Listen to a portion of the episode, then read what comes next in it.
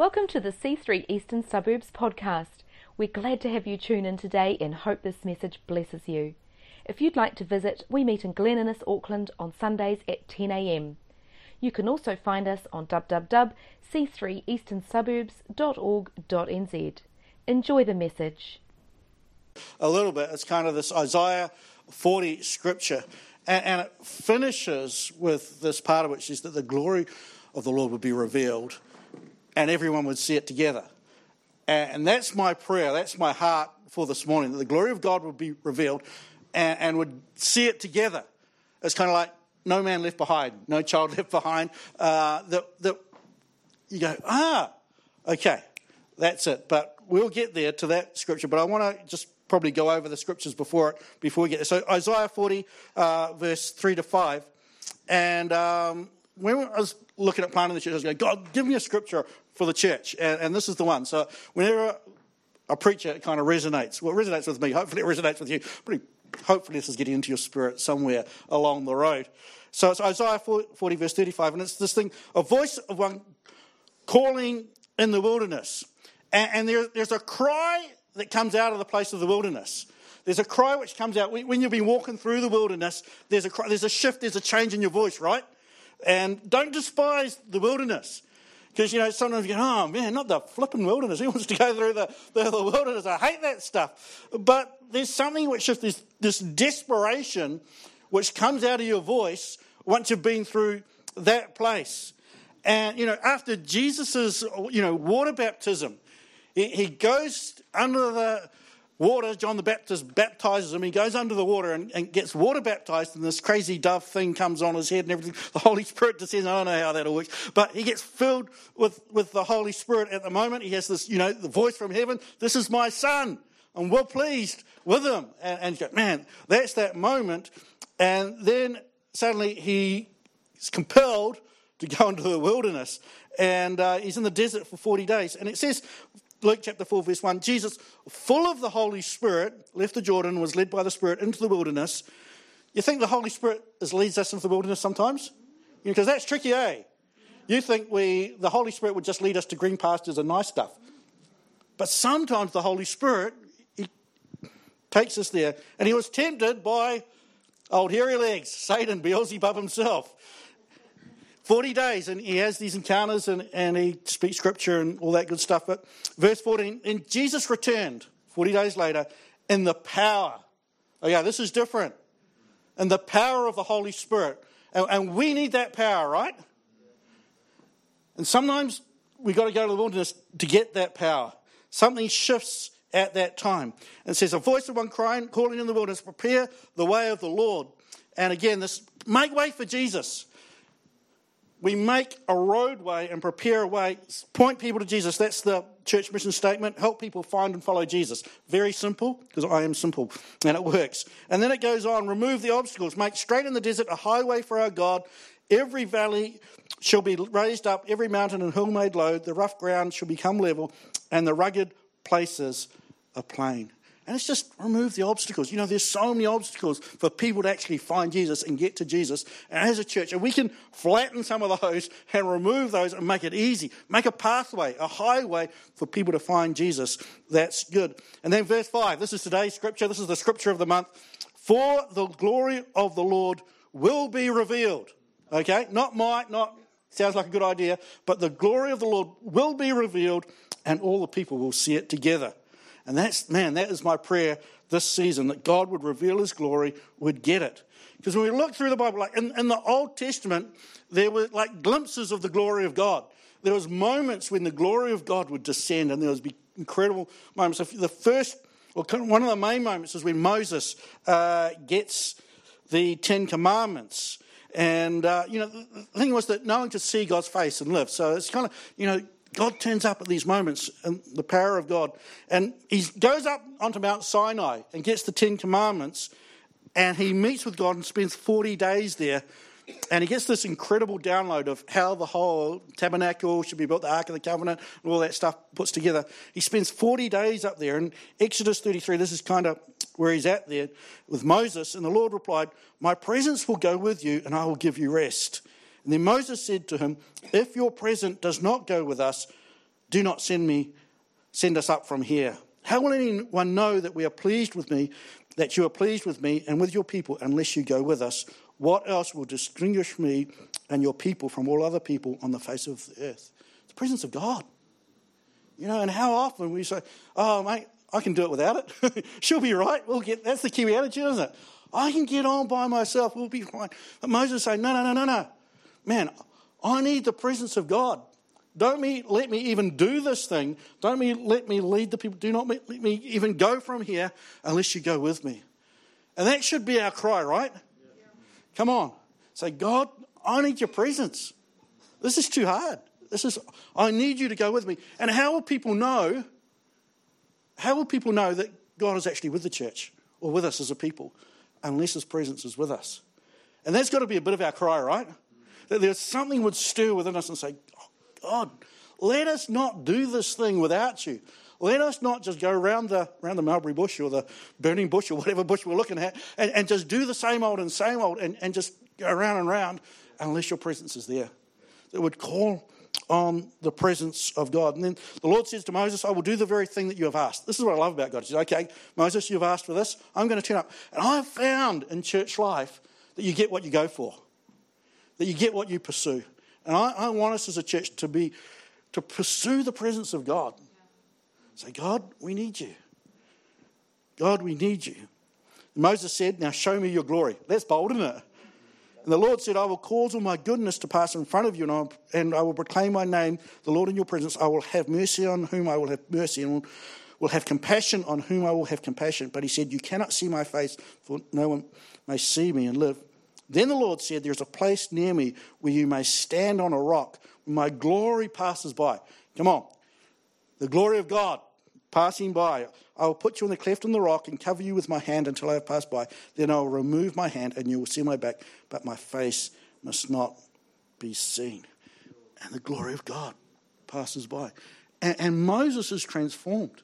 It changes it in, in verse 30, chapter 34. It says, When Moses came down from Mount Sinai with the two tablets and the covenant law in his hands, he was not aware that his face was radiant because he had spoken with the Lord.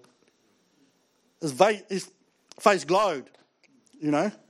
The presence of God should shift our countenance, right? You know, when you meet someone who's been in the presence of God, it's different. Something's happened, something's going on at that point. The presence of God uh, 1 Kings 8.10, we have the dedication of Solomon's temple. And they're bringing the Ark of the Covenant. So this is down the track a ways. And they're bringing the Ark of the Covenant into the Holy of Holies. The, Solomon's finally built a temple for the presence of God. And there's, there's nothing in the Ark, you read it through, except the two stone tablets. So these two stone tablets, which Moses has, had got from God, and it says that when the priests withdrew from the holy place, the cloud filled the temple of the Lord, and the priests could not perform their service because of the cloud, for the glory of the Lord filled the temple. The presence of God filled this place. You know, because sometimes people ask me, you know, when you pray for people and they fall over, why do people fall over when you pray for them? It's because they cannot stand. I don't know how it all works or how it happens, but it's, it's the presence of God. When the presence of God turns up, people can't stand. The goodness of God there's, there's, there's weight, there's shift, there's change, what happens in the presence of God. And when you read through the Old Testament, the, the Holy Spirit would turn up on different people at different times. There was moments where the presence of God would descend, where the goodness of God would come on people. You know, as Samson for strength, suddenly this incredible strength would be, come upon him. The prophets, you know, when you read through all the Old Testament prophets, and they would prophesy and speak the things of God. And, you know, the creatives, this guy by the name of Bezalel and Aholiab, who kind of built the temple.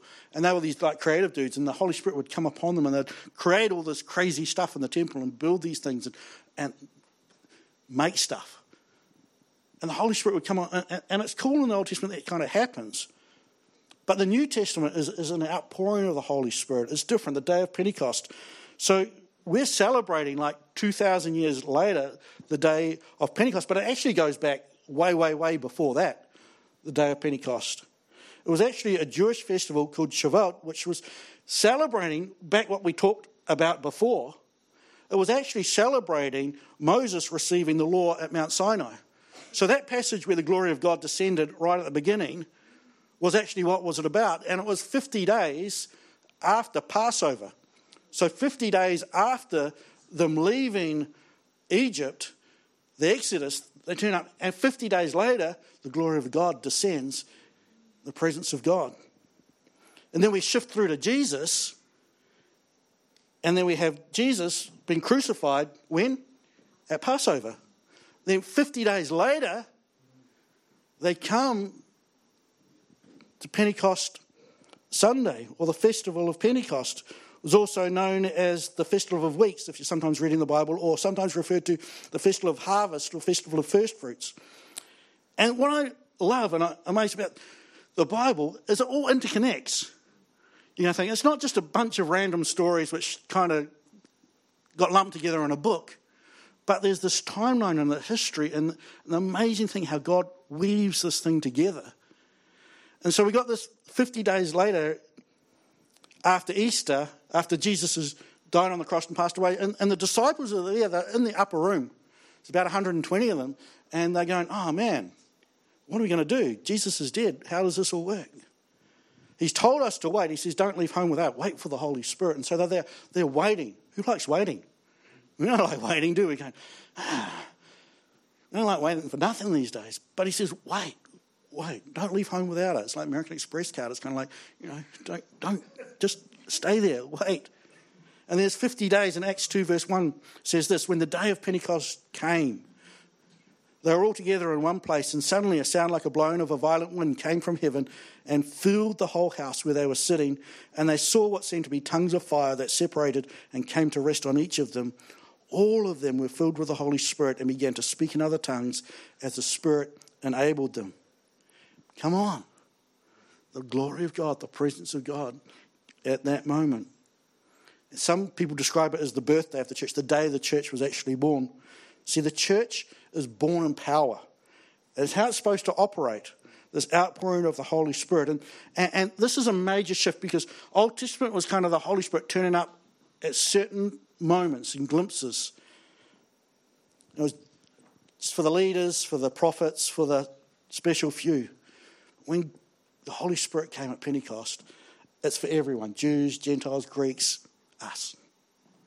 The presence and the power of God, it's not, it's not an exclusive, just, you know, for those people who are slightly spiro and, uh, you know, those ones. And, but no, it's for everybody. The presence of God is for everyone. Acts 1 8, but you will receive power when the Holy Spirit comes upon you, and you will be my witnesses in Samaria, to Judea, to Jerusalem, to the ends of the earth the presence of God. You know, as, as, as, as C3 Church, you know, we're a Pentecostal church. You know, what the heck does that mean? It's, you know, it's kind of a strange word. I mean, Pentecost actually just comes from the Greek word, um, which means 50. Pente, I did write it in here, Pentecoros or something like that. it's, it just means 50 days. It means 50. But, it, but it's this, it's, we're a Pentecostal church, but it basically means we believe that the same power – that happened on that day is available for us here today. That there's power for healing. Come on, there's power for new life. There's power for speaking in tongues. That the gifts of the Spirit is available and there for us today. Who wants some of that? You know, and so often as a church, we just we go through the motions. We sing some nice songs, we shake hands, have a cup of coffee, and we go home. And I go, come on, let the power and the glory of God be revealed amongst us. All right? And I know you go, ah, oh, you know, and I know we come in from different backgrounds. You know, I know people in here who, who are just new to the whole faith thing going, oh, I don't know, it got weird. It was about to get weird. What's going on? It's about to get weird. you know, uh, or, you know, and people who go, come from other, you know, Catholic or Anglican or, you know, Brethren or, you know, other church backgrounds, and you come in Pentecostal, oh, no, this is, this is, this, no, no, no. This is where the power is. This is where we need the power and the presence of God to shift and meet with us. You know, it stands to figure if it's a, God's a supernatural God, that the church should be supernatural, right? Come on. And we need a supernatural church where God's goodness and His love and His power is revealed to us.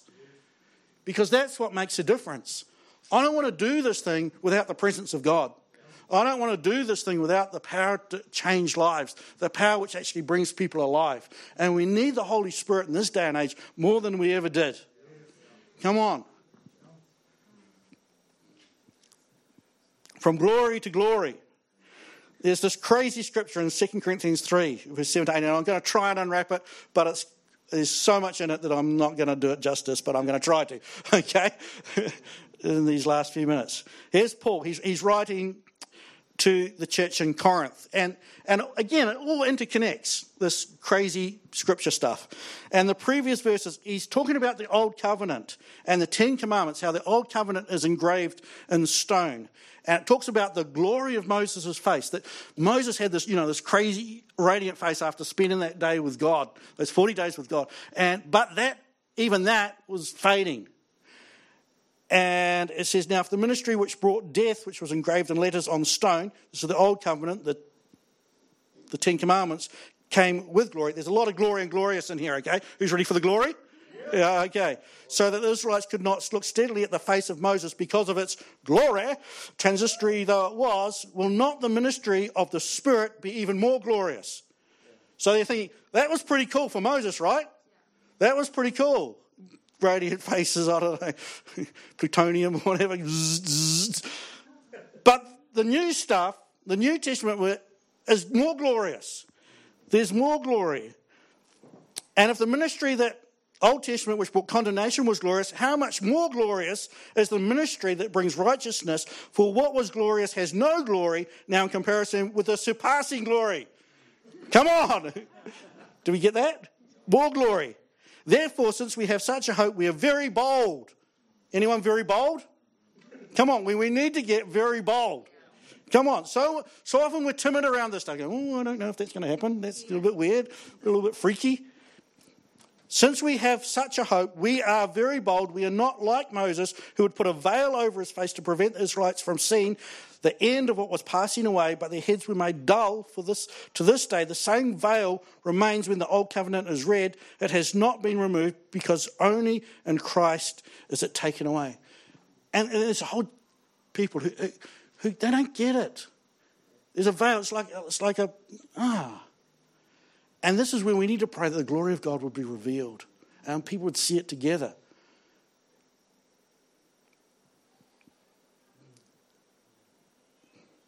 Now, even to this day, when Moses read, I'll cover their, their hearts, but whenever anyone turns to the Lord, and I love this, whenever anyone turns to the Lord, the veil is taken away. There's revelation which comes. And this is my prayer is that you know, when we come into this place, when walk in the street, that there'll be a revelation. Ah, okay, that's it. All it takes, you turn to the Lord, and there's revelation. Whenever anyone turns to the Lord, the veil is taken away. And now the Lord is the Spirit, and with the Spirit of the Lord, there is freedom. Come on, who needs some freedom? Yeah. Come on. When the Spirit of God turns up, there's freedom. See, so often we think, you know, come to Christ and shut your life down. Can't do this, can't do that. You know, it's going to be boring. Um, stay at home. No, no, no, no. when, when the Spirit of God comes, there's life, there's freedom, there's liberty, there's the good. And, and we need freedom. And we all, this is verse 18, and we all who with unveiled faces comp, contemplate the Lord's glory are being transformed. Okay, the, the word there is metamorphosis. Okay, being transformed. See, we're being transformed, metamorphosis. It's like the idea of a caterpillar to a butterfly. I heard someone's doing an album about something like that. Is there somewhere? Come on. Transformation, metamorphosis. See, the transforming power of God changes us from one person to another into his image. So we're changing to become more like Christ with ever increasing glory. Okay? Some other translations say from glory to glory. Okay? So that there's more that we should change. The presence, when we get the presence of God on us from ever increasing glory which comes from the Lord, who is the Spirit. And the Holy Spirit will transform you. Instead of this place of being anxious, instead of this place of going, man, I don't know what the future holds. I don't know how this is going to work out. But there'll be a boldness and there'll be a faith and there'll be expectation which gets along and say, the goodness of God is upon me. There's freedom in Christ, and something would get on the inside which would cause us to shift in the name of Jesus. Come on. That healing would come, the presence of God would get upon us.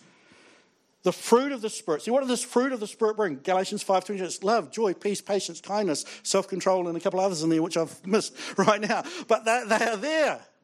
See, uh, joy. Come on, we need a bit of joy. Goodness. Faithfulness. Thank you, congregation. Very helpful. They're in there. That's, that's what the Spirit of God brings. The good things from glory to glory. It's supernatural power to transform us. One moment in the presence of God shifts and changes everything. And we got to get ourselves into the presence of God. Because sometimes it's hard for us, isn't it, right? We resist. Oh, man, you know, flipping church again, or you know, open the Bible and go for that walk, meet with the presence of God. But that is the thing which transforms us from glory to glory, is allowing the Holy Spirit to fill us, the presence of God to get on the inside of us, which transforms us, metamorphosis, transforms us on, on the inside. I was thinking about this, and I remember praying for a guy um, way back in the days. And uh, he came to see me in my office and said, Oh man, I'm, he was sick. He, he, was on the sickness benefit, and, and things were not good for him. And he says, oh, Man, Glenn, I, I just need someone to pray for me. I'm feeling not good. Um, and so I remember just laying my hands on him and starting to pray, and the presence of God, the glory of God turned up. And we went into the church auditorium. I said, Come through, we'll just pray in the auditorium. remember the presence of God coming down on him, just like, you going, ooh, you know, the, the tingling, this is, going, this is, this is different. What's going on here? And, and he, that was going on for a few minutes, and, and he turns to me and, and he says, I keep getting this word infirmity. What, what does that mean? I said, infirmity, that's, that's another word for sickness. Did you know? He said, oh, I didn't know that. He says, I think we need to pray against the spirit of infirmity. He says, I says yeah, let's, let's do that. and so we, we cast out the spirit of infirmity. We prayed against the thing. And, the, you know, I was talking to him later, and he says it's like this big, mass, dark thing, like shot out, out of him. And he said, and then there was all these little critters, you know, little pinged off and flew off. But it was like when the presence of God came into his world, when the power of God came into his world, everything shifted. And we need the presence of God. See, you know, we're not just playing games when we come in here and sing a few songs because we want nothing better to do on a Sunday morning, but letting the power and the presence of God to get upon us and shift us and transform us. And, you know, uh, we're praying for Him in strong tongues and just going, come on, and speak in the name of Jesus, and the power of God come into the place and, and shifts things and breaks things open. And, and he, he, got healed as well. As you know, he got off the sickness benefit, got a job, got a girlfriend, got married. I mean, lived happily ever after, as far as I know. I mean, amazing. all, all from one encounter. You know, and we need those encounters. I was talking to someone else this week who, who a few weeks ago stood here on the altar and, and presence of God changed, shifted, countenance changed, the glory of God. And we need that. We need the power of God, that we position ourselves in that place where we allow the power and the presence of God to get upon us and make all things new. Because we need freedom, and we need the goodness of God. The veil would be lifted, the heaviness gone, and the glory of the Lord will be revealed, and the people will see it together. Come on. Come on, why don't we stand? Can we, let's have the musos back. I was thinking about this and I thought, oh man, I need to actually tell you how to receive. Because so often with, with this stuff, you think, okay, so what do I do? How does that work? The things with the kingdom of God, we receive things by asking. We receive things by asking, and we received things by being thirsty, by being hungry, and going, God, I need you. I'm thirsty. I, I, I, I, desire it. You know, in Luke 11, Jesus is talking about prayer and says, you know, if you're a son and you you ask for bread, you're not going to get a stone. Or if you ask for a fish, you're not going to get a snake. And, and, and then he says, How much more, how much more will I give my Holy Spirit to those who ask? See, because we think, oh man, am I going to get deceived? Am I going to get a different spirit? Am I going to get something weird? Or, you know, how does that work? No, no, no. God's a good God who, who wants to give you good gifts. He says, you know, you, you, you fathers are evil, but you give your kids good gifts how much more your Heavenly Father is going to give you the good stuff?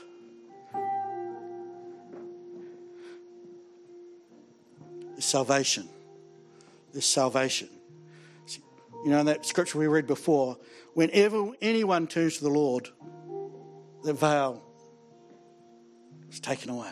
And maybe you've just felt like there's been like a veil, and, and it's not you're going, oh, I kind of get it, but I feel like I'm missing it.